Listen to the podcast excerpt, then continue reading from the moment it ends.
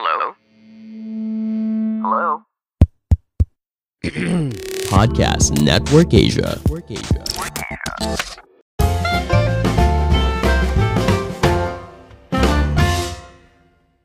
Halo semuanya, kembali lagi bersama saya Madianto.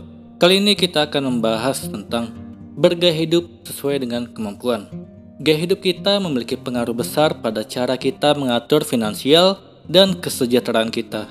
Sungguh bijak kalau kita bisa mengendalikan diri dengan bergaya sesuai isi dompet, menyesuaikan kebiasaan dan gaya hidup dengan besarnya penghasilan atau pendapatan yang penting untuk dilakukan supaya kita bisa lebih tenang menjalani hidup. Jangan sampai malah kita menumpuk utang demi menuruti gengsi belaka hanya karena ingin tampil berkelas dengan koleksi mahal dan yang lainnya. Kita nekat berutang pada orang lain untuk membeli koleksi tersebut. Berutang untuk hal-hal yang cuma untuk menuruti gengsi belaka hanya akan menyulitkan hidup kita sendiri. Faktanya gaya hidup tinggi bisa merepotkan kita sendiri, Tahukah bahwa sebesar 32% akar permasalahan gaji yang habis di tengah jalan adalah karena gaya hidup yang tinggi? Dikutip dari buku Make It Happen, ada tiga akar permasalahan penghasilan yang tak kunjung cukup. Salah satunya adalah masalah gaya hidup yang tinggi. Terlebih jika mengikuti perkembangan gaya hidup yang tidak diimbangi dengan penghasilan yang mumpuni, maka uang bisa cepat habis begitu saja lebih mementingkan gengsi tanpa diimbangi dengan kemampuan mengatur finansial yang baik juga hanya akan membawa petaka. Pasti kamu tidak mau hidup berantakan karena terlalu menuruti gengsi. Fakta lainnya, hidup kita bukan hanya untuk hari ini saja. Apakah kamu termasuk dalam golongan generasi milenial? Para ahli dan peneliti menyebutkan bahwa generasi milenial adalah generasi yang lahir awal tahun 1980-an hingga awal 2000-an sebagai akhir kelahiran. Generasi milenial punya tantangan yang besar dalam hidup, bahkan dalam urusan finansial, generasi milenial punya tantangan yang sangat besar untuk dihadapi. Dalam buku Loving the Wounded Soul disebutkan bahwa generasi milenial adalah generasi paling terdidik sepanjang sejarah manusia. Hanya saja, generasi yang dikenal paling pintar ini memiliki kondisi finansial yang buruk. Hal ini dipengaruhi oleh masih rendahnya penghasilan yang diperoleh generasi milenial dan berbagai tuntutan hidup yang harus ditanggung.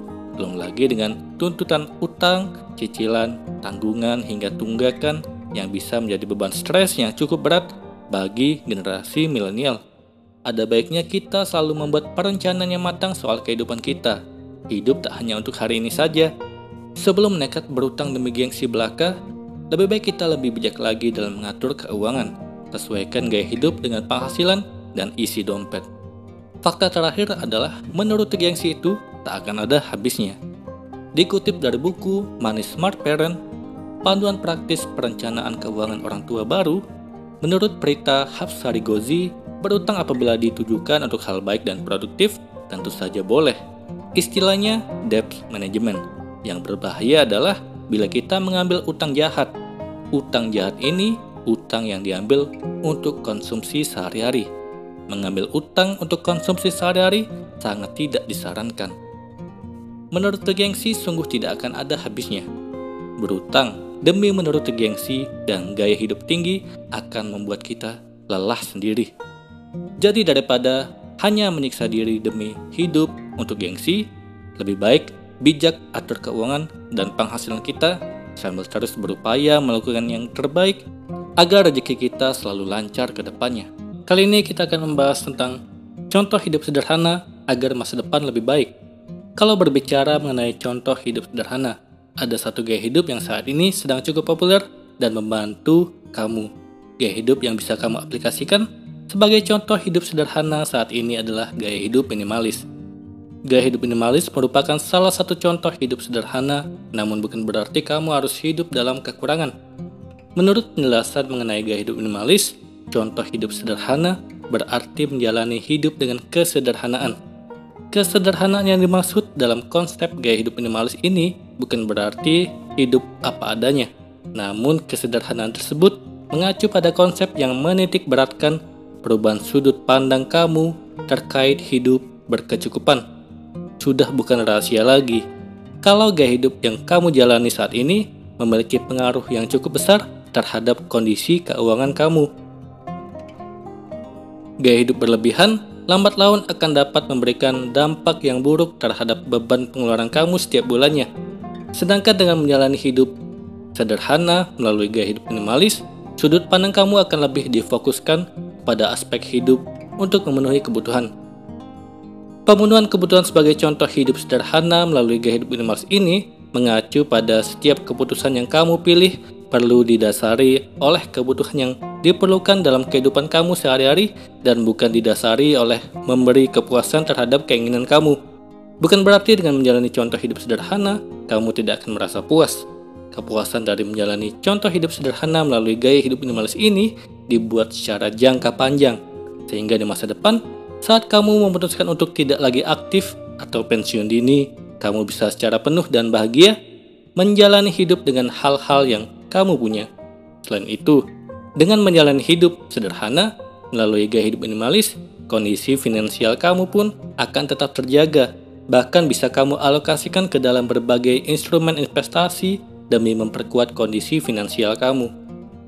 Menekan pengeluaran berdasarkan kebutuhan saja memang bukan hal yang mudah di awal-awal ketika menjalani contoh hidup sederhana.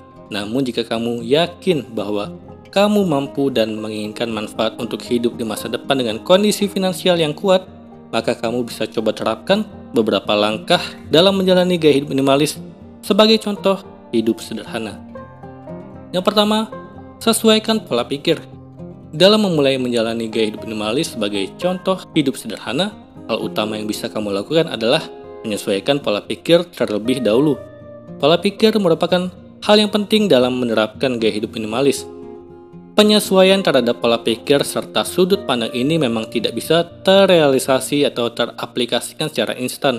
Untuk itu, kamu perlu menyesuaikan pola pikir dan sudut pandang terlebih dahulu. Mulailah menjalani contoh hidup sederhana dengan hal-hal kecil, seperti mendahulukan kebutuhan sehari-hari saat membuat anggaran pengeluaran. Setelah itu, kamu akan punya gambaran berapa banyak sisa uang yang bisa kamu gunakan atau alokasikan untuk keinginan kamu. Alokasi dana untuk keinginan ini pun perlu kamu perkecil secara berkala, sehingga kamu pun terbiasa untuk menyisihkan uang ke dalam tabungan demi masa depan. Kedua, lakukan analisis tentang perbedaan gaya hidup. Selain membuat anggaran pengeluaran, kamu pun harus mulai melakukan analisis terhadap keuntungan dan kerugian dari gaya hidup yang kamu miliki saat ini. Analisis tersebut bisa jadi acuan apakah contoh hidup sederhana yang sedang kamu coba saat ini berhasil atau tidak.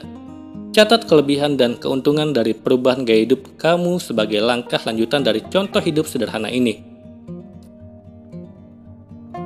Dengan memberi catatan tersebut, kamu juga perlu mencari solusi dari kekurangan yang ditemui agar kamu bisa menjalani gaya hidup minimalis sebagai bentuk contoh hidup sederhana lebih baik lagi setiap harinya. Ketiga, mulai terapkan solusi dalam contoh hidup sederhana. Solusi yang kamu temukan dari hasil analisis terhadap hal ini perlu segera kamu terapkan. Namun, ada baiknya untuk menerapkan solusi contoh hidup sederhana secara satu persatu atau secara berkala Mulailah dengan solusi yang tidak terlalu signifikan terlebih dahulu. Makan siang misalnya. Biasanya kamu membeli menu makan siang untuk disantap di kantor atau tempat kerja. Dengan mengaplikasikan hidup sederhana, kamu bisa saja menggantinya dengan bekal dari rumah. Selain hemat, kamu juga bisa menjaga kadar kesehatannya yang juga bermanfaat bagi tubuh di masa depan. Setelah berhasil menjalani hidup sederhana dengan hal-hal kecil, mulai periksa catatan keuangan kamu jika ada peningkatan atau penguatan terkait kondisi finansial, kemungkinan kamu akan mudah untuk menjalani hidup sederhana lainnya yang tergabung dalam gaya hidup minimalis. Keempat, menyortir barang di sekitar kamu. Gaya hidup eksesif atau lawan dari contoh hidup sederhana bisa dilihat dalam keseharian kamu melalui kehadiran barang-barang yang terlalu banyak di rumah. Agar kamu bisa menjalani hidup sederhana dalam skala yang lebih besar dan signifikan, mulailah melakukan penyortiran untuk setiap barang yang kamu miliki. Kamu bisa pisahkan barang yang memang berguna dan mampu memudahkan hidup kamu sehari-harinya. Kamu bisa mengurangi barang-barang yang tidak memiliki pengaruh terhadap kehidupan kamu. Kamu bisa menjual atau mendonasikan barang-barang tersebut. Misalnya di rumah kamu, ada lebih dari dua sepatu olahraga, kamu bisa mulai menyisahkan dua sepatu yang kamu perlu dan suka untuk menjual kembali atau mendonasikan sisa sepatu olahraga yang berlebihan tersebut. Mulailah untuk selalu merasa cukup dengan apa yang kamu punya, agar hidup sederhana bisa diterapkan secara maksimal. Kelima, mulai fokus terhadap aspek penting. Ketika kamu secara perlahan merasa cukup dengan gaya hidup minimalis, lambat laun kamu pun akan mulai fokus terhadap hal-hal penting yang ada dalam diri kamu. Contohnya, kesehatan dan hobi. Dengan merasa cukup setiap saat, kamu akan mudah untuk membagi fokus dalam menjaga kesehatan kamu secara rutin. Selain itu, kamu pun bisa meluangkan waktu kamu untuk melakukan hobi dengan lebih leluasa. Kedua hal penting tersebut dapat membuat kamu hidup dengan lebih nyaman di masa depan. Itulah tadi beberapa contoh hidup sederhana untuk masa depan yang lebih baik. Semoga ini bermanfaat. Sekian dan terima kasih. Pandangan dan opini yang disampaikan oleh kreator podcast, host, dan tamu tidak mencerminkan kebijakan resmi dan bagian dari podcast Network Asia. Setiap konten yang disampaikan mereka di dalam podcast adalah opini mereka sendiri dan tidak bermaksud untuk merugikan agama, grup etnik, perkumpulan, organisasi, perusahaan, perorangan, atau siapa pun dan apa pun.